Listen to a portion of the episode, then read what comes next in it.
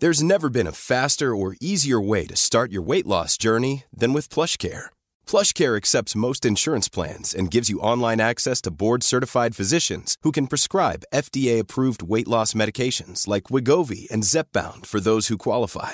Take charge of your health and speak with a board-certified physician about a weight loss plan that's right for you. Get started today at plushcare.com slash weight loss. That's plushcare.com slash weight loss. plushcare.com slash weight loss. Porque el mundo actual no se entendería sin la economía y los negocios.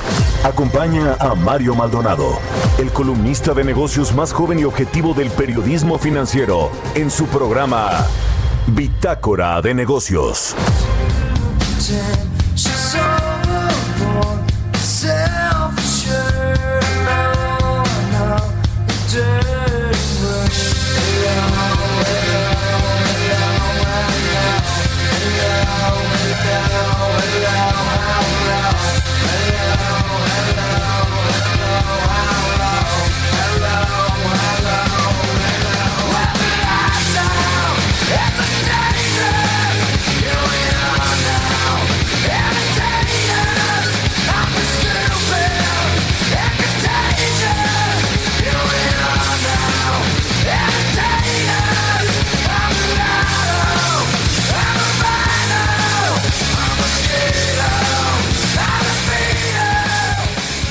¿Qué tal? ¿Cómo están? Muy buenos días, bienvenidos a Bitácora de Negocios. Yo soy Mario Maldonado y me da muchísimo gusto saludarlos en este jueves 19 de noviembre del 2020. Saludo con mucho gusto a quienes nos escuchan a través de la 98.5 de FM aquí en la Ciudad de México, en Guadalajara, Jalisco por las 100.3 de FM y en Monterrey, Nuevo León por la 90.1 de FM, también al resto de las estaciones que nos retransmiten en otras ciudades y estados de la República Mexicana, en el sur de los Estados Unidos y a quienes nos siguen a través de la página heraldodemexico.com.mx. Arrancamos este jueves con música como todos los días antes de entrarle a la información. Estamos escuchando a Nirvana. Esta canción se llama Smells Like Teen Spirit. Esta semana estamos escuchando canciones que revolucionaron y cambiaron al mundo. Y según mi productor Jesús Espinosa, le cambió la vida en la prepa esta de Smells Like Teen Spirit de Nirvana. Así que bueno, bueno, vamos a darle chance, ¿no? A, Chucho. ¿Sí o no, Quique? nuestro operador. Bueno, bueno, pues ahí está Nirvana. La verdad es que es muy conocida esta canción. Es, es buena, es buena. No sé si cambió el mundo, algunos sí, ya, ya vimos que a Jesús sí, pero bueno. Ahora sí vamos a entrarle a la información, hay mucho que platicar en los temas financieros. Hablaremos con Roberto Aguilar sobre las restricciones sociales en los Estados Unidos, que bueno, pues ahora desinflan de nueva cuenta los mercados después de que habían tenido pues eh, varias jornadas positivas la semana pasada, sobre todo cuando se supo de esta vacuna de eh, Pfizer y eh, pues el, 90, el 90 y ya subió al 95% de efectividad que supuestamente tiene para combatir el coronavirus. Vamos a hablar de eso con Roberto Aguilar sobre la circulación dual, también el nuevo modelo económico de China. Y hablando de la vacuna de Pfizer, va a estar lista antes de Navidad. La empresa estadounidense dice que sí. Vamos a entrar en estos temas con Roberto Aguilar. Platicaremos también con Gerardo Flores, colaborador aquí en Bitácora de Negocios, economista especializado en los temas de análisis de políticas públicas. Como todos los jueves, Gerardo ahora va a platicarnos sobre los mexicanos, que los mexicanos pagarán hasta 6 mil millones de pesos por iniciativa para grabar smartphones y laptops. Ahora eh, pues se van contra los dispositivos de telecomunicaciones, los smartphones, los, las laptops, que bueno, los usamos todos prácticamente, no hay eh, muchos de estos dispositivos en el mercado, son, se han convertido en algo pues esencial para nuestra vida, para nuestra comunicación diaria. Y bueno, pues ahora hay una iniciativa para grabarlos más todavía. Vamos a hablar de eso con Gerardo Flores. Platicaremos también con Francisco Guillén, el director general adjunto de Cuentas Nacionales del INEGI, sobre este dato pues tan relevante. Ayer hablamos un poquito de eso con el presidente de la Confederación Nacional de Empresarios Turísticos, con Braulio Arzuaga sobre las pérdidas que ha, que ha tenido el sector turístico en lo que va del año hasta 10.660 millones eh, de dólares ha, eh, perdido el turismo por este tema del cierre de actividades, por el confinamiento, la reducción pues eh, de los vuelos, por supuesto, los hoteles, todos los prestadores de servicios turísticos se han visto muy afectados por este tema. Y bueno, la entrada de divisas, por eso se contabiliza así en dólares, 10.668 millones de dólares, pues se ha visto muy afectada. Vamos a platicar de estos datos, eh, sobre todo en la estadística, cómo, cómo se ve la radiografía del turismo en términos de ingresos, de generación de divisas respecto a otros años donde no había crisis o respecto a años como en el 2008-2009 que sí hubo una crisis, pero que ni siquiera en esa crisis tan fuerte nos fue tan mal. Hablaremos también con Marco Oviedo, el economista en jefe para América Latina de Barclays, sobre esta polémica que se levantó ayer particularmente en torno a si el gobierno federal puede utilizar las reservas del Banco de México para pagar la deuda de Pemex. Ya no saben qué hacer con la deuda, yo lo voy a platicar ahorita en mi editorial sobre ese asunto. Pero bueno, pues la respuesta es no se puede por ley, pero la pregunta es, Morena, el presidente e incluso pues algunos de los subgobernadores de Banco de México que eligió este gobierno, que propuso este gobierno, están dispuestos a cambiar la ley orgánica del Banco de México, a hacer modificaciones para que se puedan utilizar las reservas en el pago de la deuda de Pemex, como lo propuso un consejero independiente de la empresa petrolera en junio pasado. Esa es la gran pregunta y vamos a entrarle al tema. Eh, Daniel Becker de Banca Mifel va a ser el próximo presidente de los banqueros. Mucha información hoy para platicar, para analizar Así que quédese con nosotros aquí en Bitácora de Negocios. Se va a poner bueno, ya es jueves. Son las 6 de la mañana con 8 minutos tiempo del centro de México. Y vámonos con el resumen de las noticias más importantes para arrancar este día.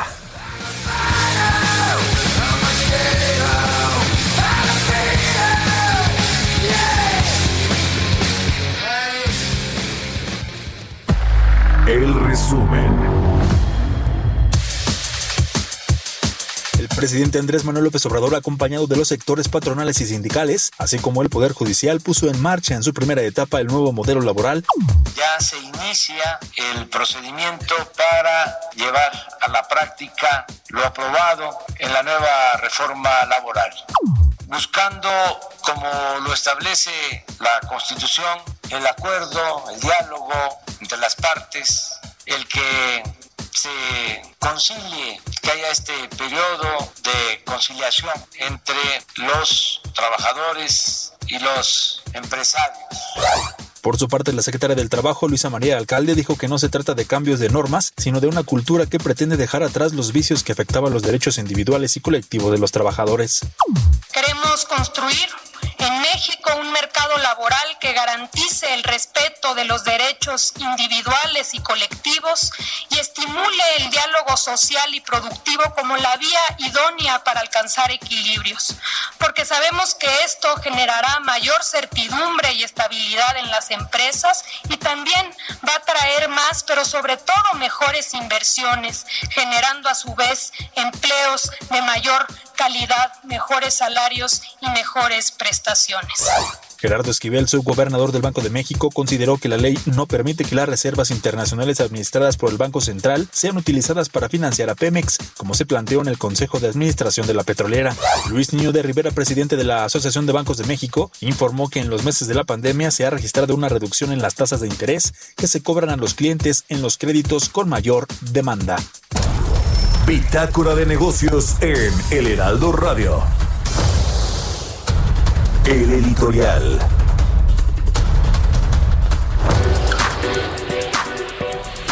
Bueno, pues este tema del outsourcing sigue generando mucha polémica, pero más que polémica, en eh, mucho descontento por parte de los organismos empresariales. Ahí están desde los duros como el presidente de la Coparmex, Gustavo de Hoyos, quien le llama pues casi casi traición lo que hizo el presidente López Obrador de, presentar esta iniciativa de reforma a la ley del trabajo para cancelar básicamente la figura del outsourcing, la subcontratación laboral.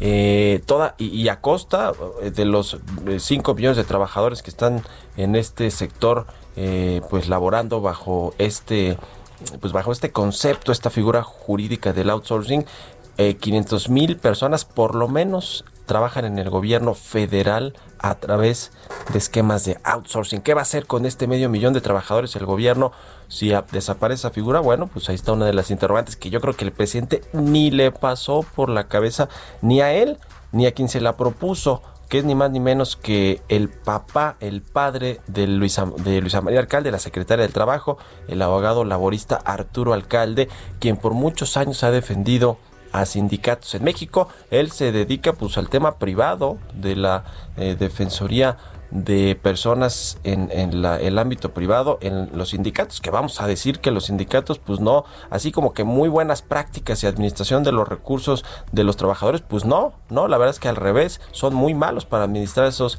esos recursos. Ahí está Pemex, ahí está el sindicato de electricistas, de ferrocarrileros y todos los otros grandototes son muy malos administrando recursos de los trabajadores, incluso defendiendo las realmente los derechos de los trabajadores. Bueno, parte de esta iniciativa que presentó el presidente de la Cámara de Diputados también tiene que ver con algo que ya había propuesto el durísimo y radical Napoleón Gómez Urrutia, el senador de Morena, también pues líder en teoría entre comillas del sindicato de mineros, quien pidió cancelar la figura del outsourcing, pero ¿para qué? Pues para que los sindicatos tomen ese negocio, se hagan cargo de ese negocio. No hay otra eh, razón, no hay otra razón.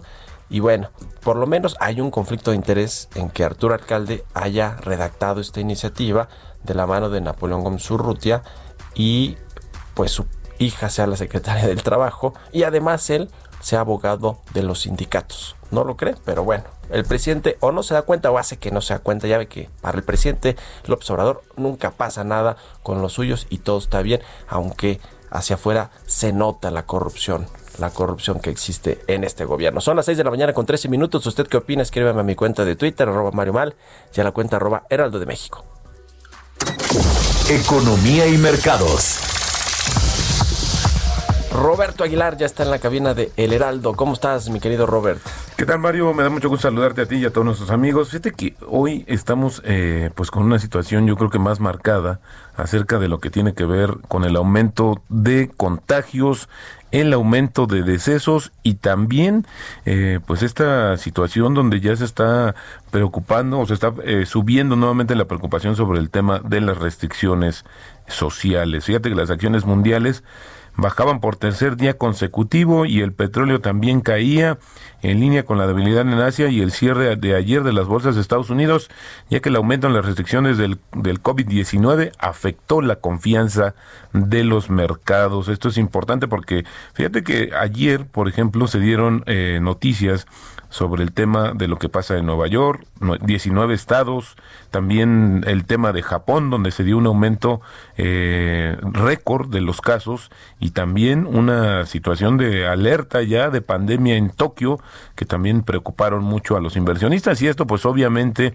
minimizó, así hay que decirlo, pues las noticias que eran positivas o son positivas de el desarrollo de la vacuna porque pues ahora sí que faltan todavía algunos pasos por darse y en realidad pues se, parecía que se celebró anticipadamente. Pero fíjate que más de 56 eh, millones de personas 56.2, Mario, son las que se reportan como infecciones del nuevo virus a nivel mundial y también ya el número de decesos aumentó a 1.3 eh, millones y bueno, pues esto se han, se han eh, notificado infecciones en más de 210 países y territorios desde que se identificaron los primeros casos en China allá por diciembre de 2019, que pareciera muy lejano cuando hablamos de esta referencia. Pero el caso es que, por ejemplo, el número de decesos en Estados Unidos que es el país que sigue encabezando justamente la lista de contagios, superó nuevamente un récord de 250 mil eh, decesos eh, que se reportaron ayer, cuando el sistema de escuelas públicas de la ciudad de Nueva York, que te comentaba, el más grande del país, detuvo la instrucción en el aula, citando un aumento en la tasa de infección por coronavirus. La decisión de cerrar las escuelas y volver exclusivamente al aprendizaje en línea en el hogar, a partir de hoy, se produjo cuando los funcionarios estatales y locales de todo el país impusieron restricciones a la vida social y económica para tratar de frenar un aumento en los casos de coronavirus y las hospitalizaciones pues se dirigían también al invierno, que es una de las partes o una de las etapas más complicadas ya de por sí, bueno, ahora se va a complicar todavía más. Y ayer Fíjate que Pfizer y BioNTech, estas dos compañías, podrían obtener la autorización de emergencia de Estados Unidos y Europa para su vacuna el próximo mes, después de que los resultados finales del ensayo mostraron que tenía una tasa de éxito del 95%, que es lo que hemos mencionado, y que no tenía efectos secundarios graves. Esto lo dijeron ambas empresas. La Administración de Alimentos y Medicamentos de Estados Unidos podría otorgar el uso de emergencia a mediados de diciembre. Esto lo dijo justamente el presidente de BioNTech en una de las entrevistas y dijo que la aprobación condicional de la Unión Europea podría obtenerse en la segunda quincena de diciembre. Así es que si esto marcha, pues sí, en efecto podríamos tener vacuna antes de la Navidad. Bueno, habría que ver si se cumplen estas expectativas. Y fíjate que eh, este, esta nota también es muy interesante, Mario, porque creo que también se sumó a las preocupaciones del día de ayer, y es que las autoridades de todo el mundo se muestran esperanzadas en que las vacunas puedan generar una inmunidad de rebaño y algunos funcionarios incluso estiman que una inmunización de dos tercios de la población podría detener la pandemia protegiendo a comunidades o países enteros, pero la idea está acompañada de varias luces rojas y enormes condiciones sobre las que lo, lo que las vacunas son capaces de prevenir. Algunos expertos dicen que muchas expectativas están, están mal concebidas. Para empezar, determinar lo que se necesita para alcanzar la inmunidad de rebaño con las vacunas ante el COVID-19 involucra un amplio rango de factores y muchos todavía se desconocen, así es como un balde de agua fría para aquellos que también estaban apostando de esta famosa inmunidad de rebaño. Y datos ayer, fíjate Mario, vacunar al 20% de la población, una quinta parte de la población de América Latina y el Caribe, costará más de 2 mil millones de dólares, aunque las naciones de bajos recursos van a recibir ayuda de la iniciativa COVAX, que justamente está encabezada por la Organización Mundial de la Salud. Según la Organización Panamericana de la Salud, la iniciativa COVAX dispondrá de al menos 2 mil millones de dosis de vacuna contra el COVID-19 para finales de 2021. Y fíjate que esto también es importante, China va a continuar recortando sus aranceles y expandiendo las importaciones de bienes y servicios de alta calidad. Esto lo dijo el presidente chino a tiempo que prometió impulsar reformas y promover un modelo de crecimiento impulsado por la innovación. Reduciremos aún más los aranceles y los costos institucionales y vamos a expandir las importaciones de productos y servicios de alta calidad a todos los países. Esto lo dijo justamente para buscar un crecimiento de mayor calidad a través de un llamado modelo de desarrollo de circulación Así es que China, poniéndose ya las pilas en términos de innovación tecnológica y aguas por lo que pudiera suceder. Una frase, Mario, no hay que seguir los acontecimientos con los ojos, sino con la cabeza. Esto lo dijo en su momento André, André Costolani, que es uno de los especuladores, ya no vive, pero fue, hizo, marcó toda una historia con lo que hizo y con lo que dijo también, eso es importante. Y el tipo de cambio, Mario, cotizando en estos momentos en 20.32 pesos. Muy bien, pues ahí está la información. Muchas gracias, mi querido Robert. Al contrario, Mario, muy buenas Oye, oye, Robert, ¿cómo ves tú rápido ahí en, 30 segunditos esta iniciativa de eh, un eh, consejero de Pemex para usar las reservas de Banco de México. Yo no sé si las reservas como todo, lo más bien los remanentes, ¿no? Que va a tener el gobierno el próximo año. Se habla de que pueden ser hasta 500 mil millones de pesos. Ya dijeron ayer ex subgobernadores y eh, el propio Gerardo Esquivel, el actual subgobernador, que no se puede. Exacto, fue una discusión que se acentuó en las redes sociales y bueno, pues es que no se puede. Ahora, se puede si se cambia la ley del Banco de México. Si Morena tiene la mayoría, por supuesto puede lograr un cambio y con ello hacerse de estas, porque como recordarás, estos remanentes están ligados o están etiquetados para disminuir el nivel de deuda, del, país, del país. Y no para... remanentes, exactamente, Exactamente, los remanentes. Porque fíjate que el tema eh, había que aclararlo, porque si son los remanentes, está bien, eh, podría ser, pero si son las reservas, pues es como quitar lo que tenemos ahí, el colchoncito, ¿no? Por así decirlo. Sería muy grave. Gracias, Robert. Al contrario, muy buenos días. Roberto Aguilar, síganlo en Twitter, Roberto AH. Vamos a otra cosa. Políticas públicas y macroeconómicas. Está en la línea telefónica como todos los jueves Gerardo Flores, nuestro colaborador experto en temas de análisis de políticas públicas, telecomunicaciones. ¿Cómo estás mi querido Gerardo? Buenos días. Muy buenos días, Mario. Muy bien, muchas gracias. Un saludo para ti, todos los que nos escuchan. Gracias, gracias, Gerardo. Que nos quieren grabar más todavía los smartphones y las laptops. La verdad es que yo no había escuchado mucho de esta iniciativa. A ver, cuéntanos, por favor. Sí, es una propuesta que hizo el diputado Sergio Maya en la Cámara de Diputados, eh, que es para eh, establecer en México lo que se conoce como la, la copia privada o la le llaman remuneración compensatoria por copia privada, que básicamente es permitirte, digamos que que cuando tú adquieres un equipo que tiene capacidad de almacenamiento, porque no solo son celulares o, laptops o tablets, también pueden ser consolas de videojuegos o incluso los USBs, por ejemplo, que compras luego en las, en las tiendas, este, como suponen que tú al adquirirlo en algún momento vas a hacer una copia eh, de algún contenido audiovisual o escrito, eh, sin pagar la licencia por ese contenido, eh, como suponen que tú incurrirás en eso, pues dicen, bueno, pues una vez que pague alguna cuota, ¿no? por adelantado. Y, y, ese es el concepto que quieren introducir en la ley en México. es un concepto o es una figura que fue diseñada, digamos, para otro contexto del desarrollo tecnológico, cuando pues, se compraban mucho los CDs o los DVDs y tú quemabas música en tu casa o, copiabas hasta películas, ¿no?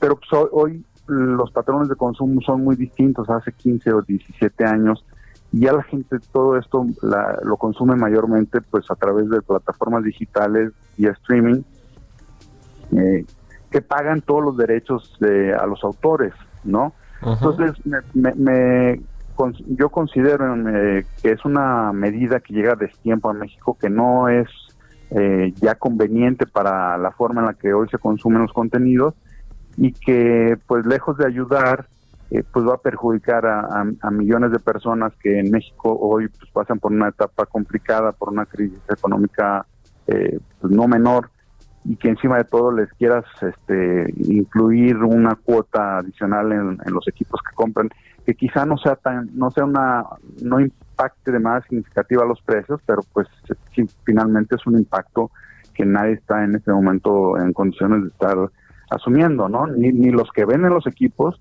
ni, mucho menos los consumidores. Además es una medida que la propia Secretaría de Economía ya le dijo a la Cámara de Diputados que no resulta conveniente porque incluso podría eh, ser violatoria del, del TEMEC, ¿no? Entonces, pero no obstante ello, pues a pesar de todas las advertencias y que la propia industria, por ejemplo, de telecomunicaciones, la cámara de la radio y la televisión también, todos están en contra de, la imposición de esta medida, pues ayer trataron de empujarla como diera lugar en la Cámara de Diputados. Eh, y en eso estamos. Parece ser que eh, por lo menos ayer no tuvieron quórum, pero se ve que hay una decisión, este, por lo menos en del promovente, que es el diputado Sergio Mayer, eh, y de algunos colegas de él en, Morena, pues de empujar esto a como de lugar, ¿no? Eh, veremos en qué, en qué termina. Yo espero que escuchen y que sean razonables. Digamos, en 30 segunditos, eh, querido Gerardo, ¿cuánto aumentarían los impuestos o, digamos, el costo final de los, el impacto al costo final de los dispositivos? El impacto sobre los consumidores es de entre 4.200 y 6.200 millones de pesos, así lo estima el Instituto del Derecho a las Telecomunicaciones. Es un impacto fuerte pues muy fuerte. La verdad que sí. Muchas gracias, como siempre, por tu comentario, Gerardo Flores, y muy buenos días. Muy buenos días, Mario. Gracias. Un abrazo. Sigan a Gerardo Flores en Twitter, Gerardo Flores R. Vamos a hacer una pausa y volvemos aquí a Bitácora de Negocios.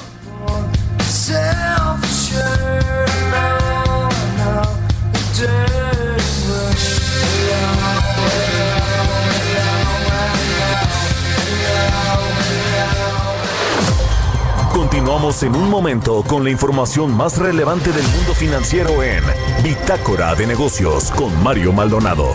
Regresamos.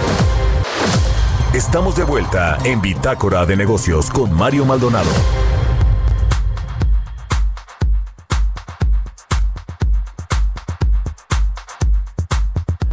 Estamos de regreso aquí en Bitácora de Negocios. Son las 6 de la mañana con 30 minutos tiempo del centro de México. Oiga, déjeme platicarle rápido sobre el tema del el general Salvador Cienfuegos, quien llegó al aeropuerto de Toluca en el Estado de México ayer a las 18 horas con 40 minutos procedente de New Jersey. Esto lo reportó la Fiscalía General de la República. El arribo también fue confirmado mediante una carta a la jueza Carol Bagley, donde se constata que el servicio de Alguaciles de Estados Unidos transportó de manera exitosa al titular, al extitular de la Secretaría de la Defensa Nacional, Salvador Cienfuegos, en el gobierno de el expresidente Enrique Peña Nieto. Como usted sabe, eh, bueno, pues eh, fue absuelto, más que absuelto, se le retiraron los cargos que pesaban en su contra y que tenían pues detenido a Salvador Cienfuegos en Estados Unidos eh, y que y que bueno pues ahora viene a México como un ciudadano normal. El canciller Marcelo Ebrard ayer decía que se iba que se iba a pues abrir alguna investigación para deslindar responsabilidades para ver pues qué relación tenía efectivamente Salvador Cienfuegos, el general Cienfuegos, con eh, los, eh, las células del narcotráfico, que es básicamente por lo que se le detuvo en Estados Unidos y por lo que se le planeaba enjuiciar hasta que vino esta solicitud de México, pues para que lo regresara, más bien para que quitaran los cargos toda vez que no les habían eh, pues no les habían notificado que había estas investigaciones y que estaban en proceso para o en vías de, de, buscar su orden de aprehensión, su detención y lo hicieron cuando tocó pues tierra en Estados Unidos. Eh, eso complicó un poco ahí la relación bilateral, los esfuerzos bilaterales, el apoyo y la relación que tiene México con la DEA, por ejemplo. Y bueno, pues decidieron retirar los cargos y ya está de vuelta Salvador Cienfuegos. Vamos a ver aquí pues cómo sigue todo este tema que parece ser que pues va a haber yo creo, un carpetazo en lo que pudieran ser algunas investigaciones eh, con respecto a eh, los vínculos que tiene o que tuvo, que según eh, pues la, en, en, Estados Unidos las autoridades hablaban de una evidencia contundente de la relación que tenía Salvador Cienfuegos con las células del narcotráfico con un cártel en específico que ni siquiera es de los más grandes y que y que bueno a través de mensajes de BlackBerry pues se pudo eh, eh, revisar y decir que hubo efectivamente esta, este contubernio este contubernio entre eh, el general Cienfuegos y varios narcotraficantes. En fin pues ya está aquí de vuelta en México. Yo creo que esta historia va a dar todavía para mucho más y ya lo estaremos platicando, sobre todo aquí en El Heraldo, en los otros programas, no tanto aquí en Bitácora de Negocios, pero es un tema definitivamente importante para México y que está en la agenda, en la agenda nacional, en la opinión pública. Vamos a otra cosa, 6 con 34 minutos. Entrevista.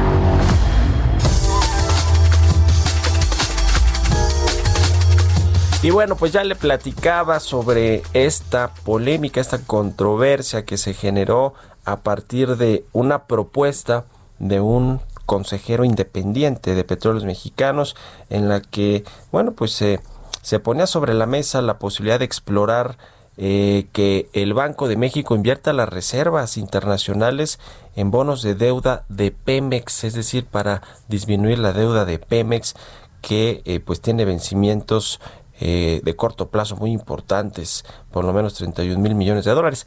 La realidad es que toda la deuda financiera de Pemex asciende a más de 100 mil millones de dólares. Es la empresa más endeudada del mundo, la petrolera más endeudada del mundo, y pues sí le surge al gobierno buscar una alternativa, una salida. Lo que parece ser es que esta propuesta pues no tiene viabilidad y así lo expresaron ayer eh, dos ex subgobernadores de Banco de México y el propio eh, subgobernador eh, Gerardo Esquivel, quien dijo que por ley pues no se puede. Es muy claro, son muy claros los artículos del Banco de México, de la ley del Banco Central. Pero para platicar de esto, porque tiene muchas aristas de lo que se pudiera hacer en cambios eventualmente a la ley de Banjico y, y algunas otras propuestas para utilizar las reservas o los remanentes y, e inyectárselos a Pemex. Y para platicar de esto, saludo con mucho gusto a Marco Oviedo, el economista en jefe para América Latina de Barclays. ¿Cómo estás, Marco? Muy buenos días. Muy buenos días, Mario. Muy bien. Pues cómo ves toda esta polémica, porque sí que generó polémica la propuesta de el, eh, eh, del consejero independiente de Pemex, ¿no? Sí generó, claro. hay mucho debate en las redes. ¿Cómo ves el tema? Es, es un tema interesante y es una idea provocadora, ¿no? Porque yo creo que sí hay, una, hay un argumento económico desde el punto de vista del Estado, eh, de reducir pues un pasivo que es la, deuda en dólares de Pemex con un activo que son sus reservas internacionales. Entonces yo creo que la idea por sí misma eh, eh, vale la pena discutirla. Ahora, está muy clara la ley eh, y obviamente invertir las reservas en monos de Pemex no se puede y tampoco es la idea más este, brillante, ¿no? Lo que sí podría considerarse es, como te digo, matar, cancelar deuda con la reserva. Esto tendría que este, hacerse en alguna alguna modificación, algún decreto, o sea, de alguna forma darle la vuelta legal a las restricciones que da para hacerlo bajo el argumento de que pues, la deuda de Pemex es un riesgo macroeconómico a, o a los mercados financieros y, las reservas se utilizarían para minimizar ese riesgo. Otra alternativa sería usar la línea de crédito flexible del Fondo Monetario Internacional para reducir esa deuda, porque incluso hasta financieramente hace sentido, no pagas un interés más bajo Sí, claro, claro. Al que, Fondo Monetario. refinanciar en los mercados, ¿no? Que le ha salido, sí, sale más barato que salir como salió eh, eh, Pemex en octubre a colocar un bono por eh, 1.500 millones de dólares a cinco años con una tasa de casi 6.9%, casi cuatro veces lo que paga el gobierno mexicano, ¿no? A los, a los eh, tenedores de, su deuda. y es decir, le sale más caro, ¿no? Ir a hacer esto a los mercados internacionales cuando podrán usar la línea de crédito del Fondo Monetario. Exactamente, ¿no? Y, estando las tasas de interés en los niveles más bajos este, históricamente. Entonces, eh, yo creo que eh, vale la pena eh, ir pensando alternativas. Ahora, esto no resuelve los problemas estructurales de la compañía que, digamos, son la, fuente de, de por qué Pemex está donde está, sumado pues a la carga fiscal que también enfrenta la misma empresa. ¿no? Pues sí, ese, ese, ese es el, el, gran tema. Ahora, ¿Tú crees, porque, a ver, lo que trascendió de esta reunión en, de Consejo de Administración de Pemex, donde pues participan los consejeros independientes, fue Juan José Paullada, el consejero independiente que propuso el uso de las reservas internacionales para liquidar deuda de Pemex. Ahí estuvieron en el Consejo Rocío Nale, la secretaria de Energía, quien aplaudió y vio con muy buenos ojos esa propuesta. El propio director de finanzas de Pemex, Alberto Velázquez, también la vio, la vio bien, dijo que se tenía que discutir, que era un tema interesante. Digo, lo, lo comento porque hay posibilidad de que, y creo que Gabriel Llorio ayer lo dijo ahí con mis queridos amigos los alebrijes en radio, eh, que dijo, no, no, a ver, amigo, yo también estaba en esa reunión y la cuando lo propusieron yo dije, no, este, esto está contra la ley y no podemos usar las reservas para este fin. Pero tú crees que el presidente del Obrador, con toda esta cargada que trae ahí tan importante en el gobierno y, y, pues incluso en el Banco de México, con por lo menos con uno o dos de sus integrantes de la Junta de Gobierno, pudieran eh, eh, hacer un cambio en la ley para que eventualmente se pudieran usar estas reservas? Sí, yo yo no lo descartaría por completo, ¿no? Es, es, totalmente heterodoxo, estoy de acuerdo. Este México, yo creo que se va a oponer, incluso el mismo Esquivel se podría oponer. Yo creo que ya este, él poniéndose su camiseta de banquero central se opondría. A lo mejor, este, eh, si se analiza con un poquito más de, de detalle eh, qué implicaciones tiene para los mercados ese tipo de acción. Eh, pero sí, yo no lo descarté, sobre todo como dices, ¿no? Se ve que están eh, pues buscando formas de darle más capital a la, compañía, ¿no? Dado que pues, hay una restricción también presupuestal importante. Entonces, pues sí, es un tema que no se va a morir este el día de mañana, ¿no? Esto va a seguir este, siendo eh, persistente y, quizá no se usen las reservas, pero sí empiecen a, utilizarse otros activos del gobierno para ir liquidando deuda, de Pemex.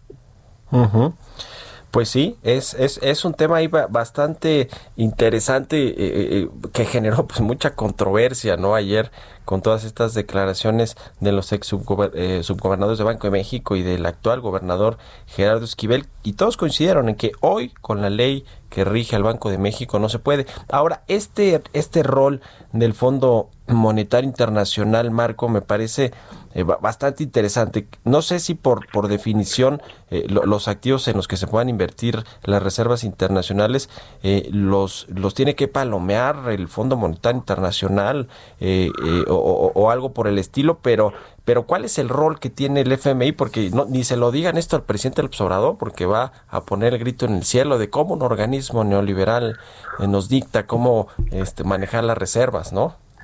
Sí, ese, es un ese es un muy buen punto, porque si, si ellos quieren este, utilizar ya sea la reserva o en la línea de crédito flexible, deben de tener pues la venia del Fondo Monetario y este pues acceder a algunas de sus peticiones. En el artículo cuarto que se que se publicó está muy clara la posición del Fondo Monetario y como bien dice, pues el presidente no le gustó. Entonces por ese lado también lo podemos descartar, ¿no? Porque este, si el presidente no quiere eh, atender los comentarios de, del, Fondo Monetario, va a ser muy difícil que el Fondo Monetario pues dé su, su venia para que se haga este tipo de operaciones.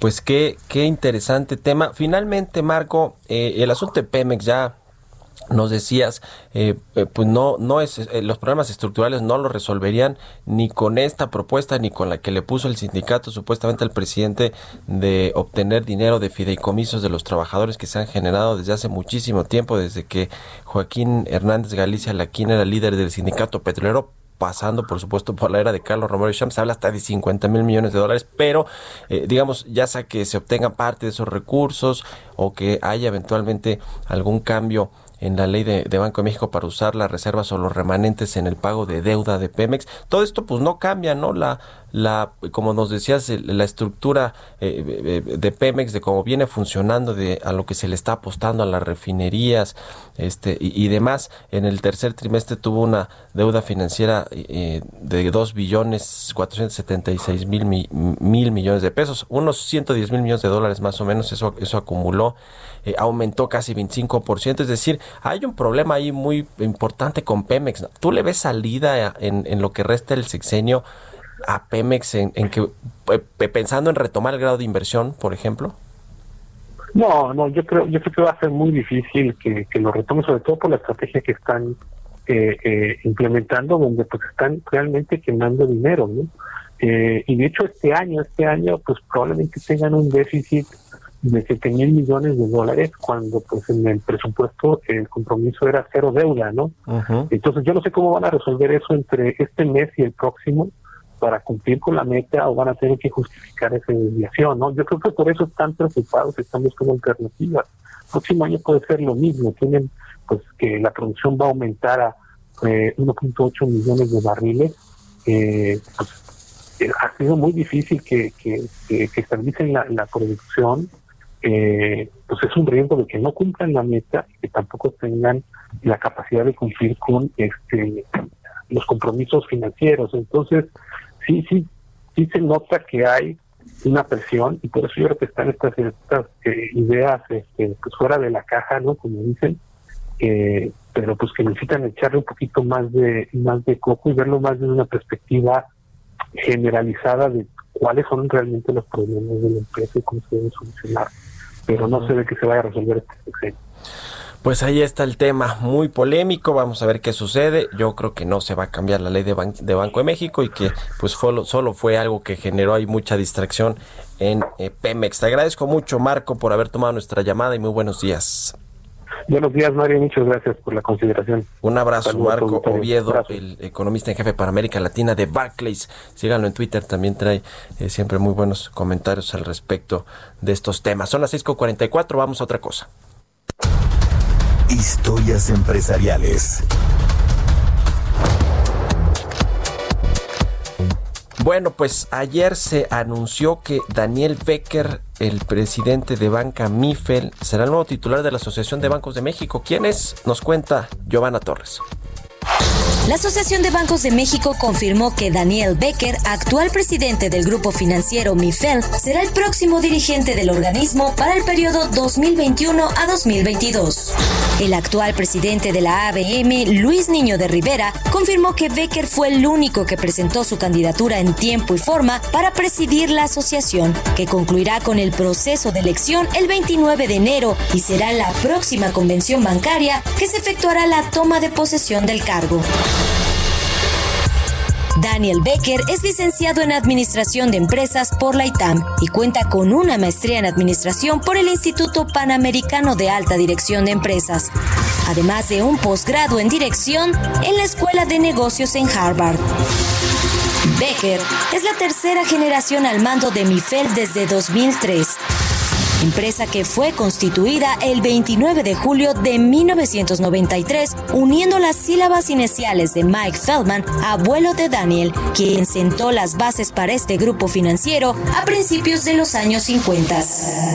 La revista Líderes Mexicanos lo sitúa en el lugar 29 de la lista de los 300 líderes más influyentes en México y la revista Expansión en el lugar 48 entre los 100 empresarios dueños de negocios más prominentes.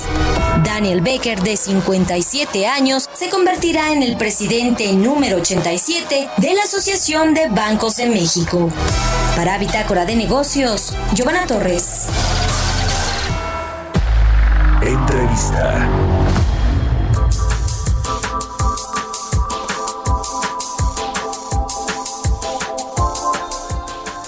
Bien, vamos a eh, cambiar de tema. Le, comentaba que ayer platicábamos con el presidente de la Asociación de Empresarios Turísticos, eh, la Confederación Nacional de Empresarios Turísticos, Braille Orzuaga, sobre pues cómo le ha ido al turismo en esta crisis económica y financiera que nos ha generado el COVID, esta crisis de empleo eh, y de y de pues de cierre de actividades, una de las más afectadas pues ha sido el sector servicios y el sector turístico en lo particular, eh, según eh, la información más reciente, hasta septiembre la pandemia impidió que 10.668 millones de dólares entraran a las pues al sector turismo en, en, términos de divisas esto es un desplome de 53 57.3% perdón en comparación con los primeros nueve meses del de 2019. Para platicar de esto, saludo con mucho gusto a Francisco Guillén, director general adjunto de Cuentas Nacionales del INEGI. ¿Cómo estás, Francisco? Buenos días.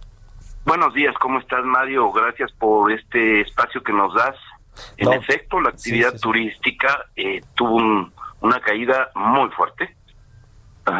Y bueno, pues ya señalabas tú algunas cifras.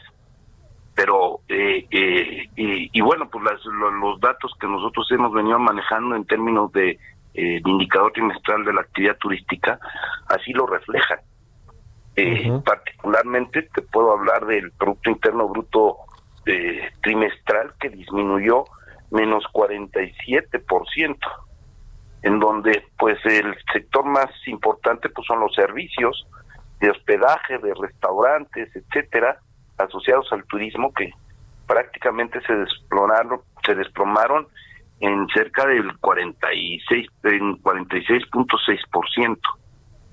Y por el otro lado el consumo turístico que también disminuye cerca del 50% como eh, eh, eh, efecto principalmente por el consumo turístico, que es el que más pesa, en 41.2, y el receptivo, con los datos que acabas de dar, pues se desplomó este consumo en cerca del 89, del 90%. Esto es, digamos, las cifras que estuvimos observando dentro de la actividad turística.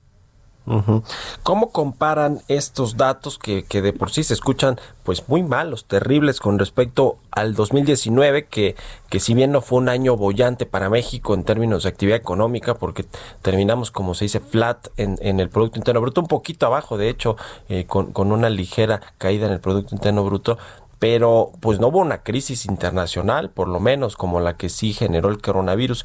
¿Cómo comparan estos datos, además del año pasado, con, con otros datos históricos que, que, ustedes tienen ahí pues en el, en el INEGI, Francisco?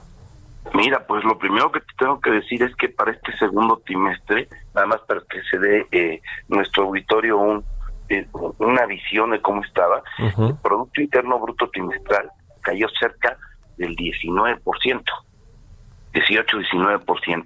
Este dato que te doy del Producto Interno Bruto Turístico se cayó 47% en el segundo trimestre. Una cifra que no habíamos visto en toda la serie de eh, la actividad turística en forma trimestral. No hay comparación.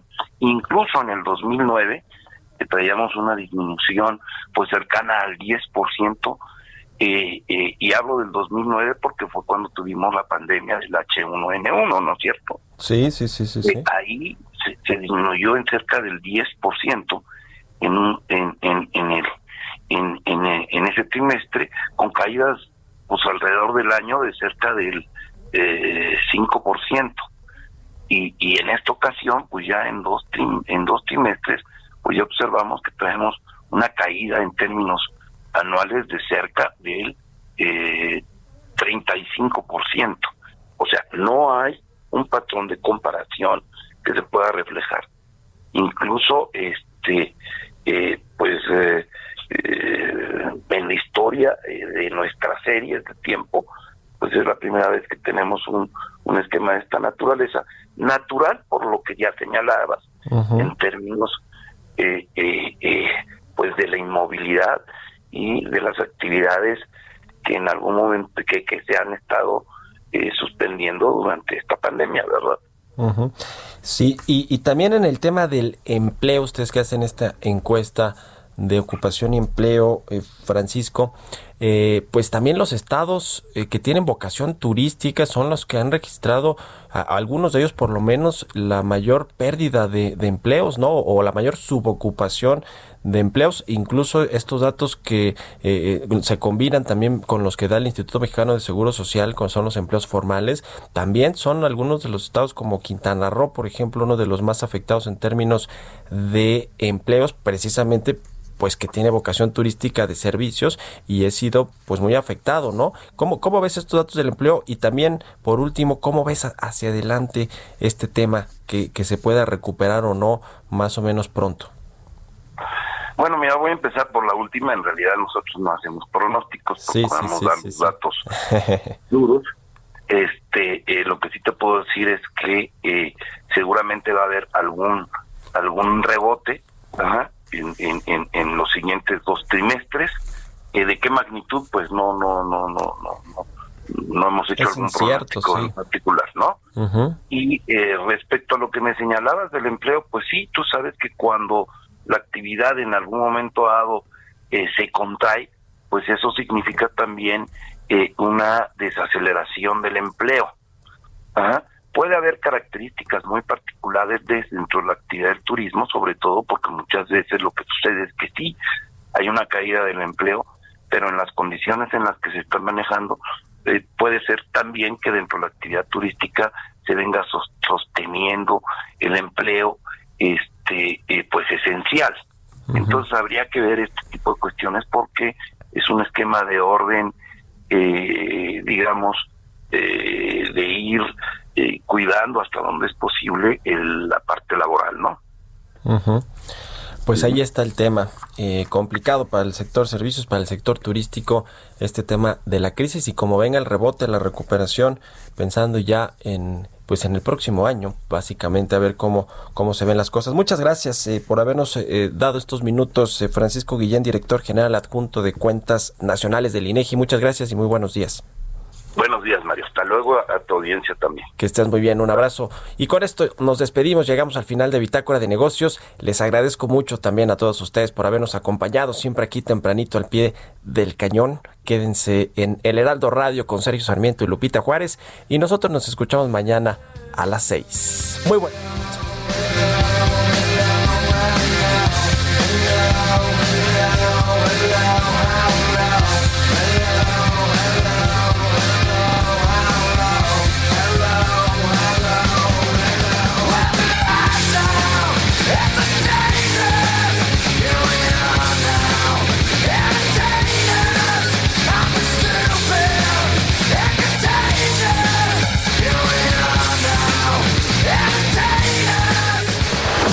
Esto fue Bitácora de Negocios con Mario Maldonado, donde la H suena y ahora también se escucha. Una estación de Heraldo Media Group.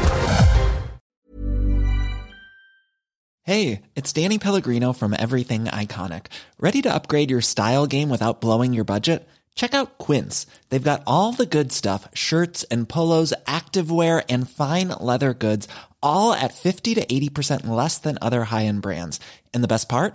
They're all about safe, ethical, and responsible manufacturing.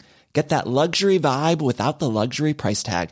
Hit up quince.com slash upgrade for free shipping and 365 day returns on your next order. That's quince.com slash upgrade.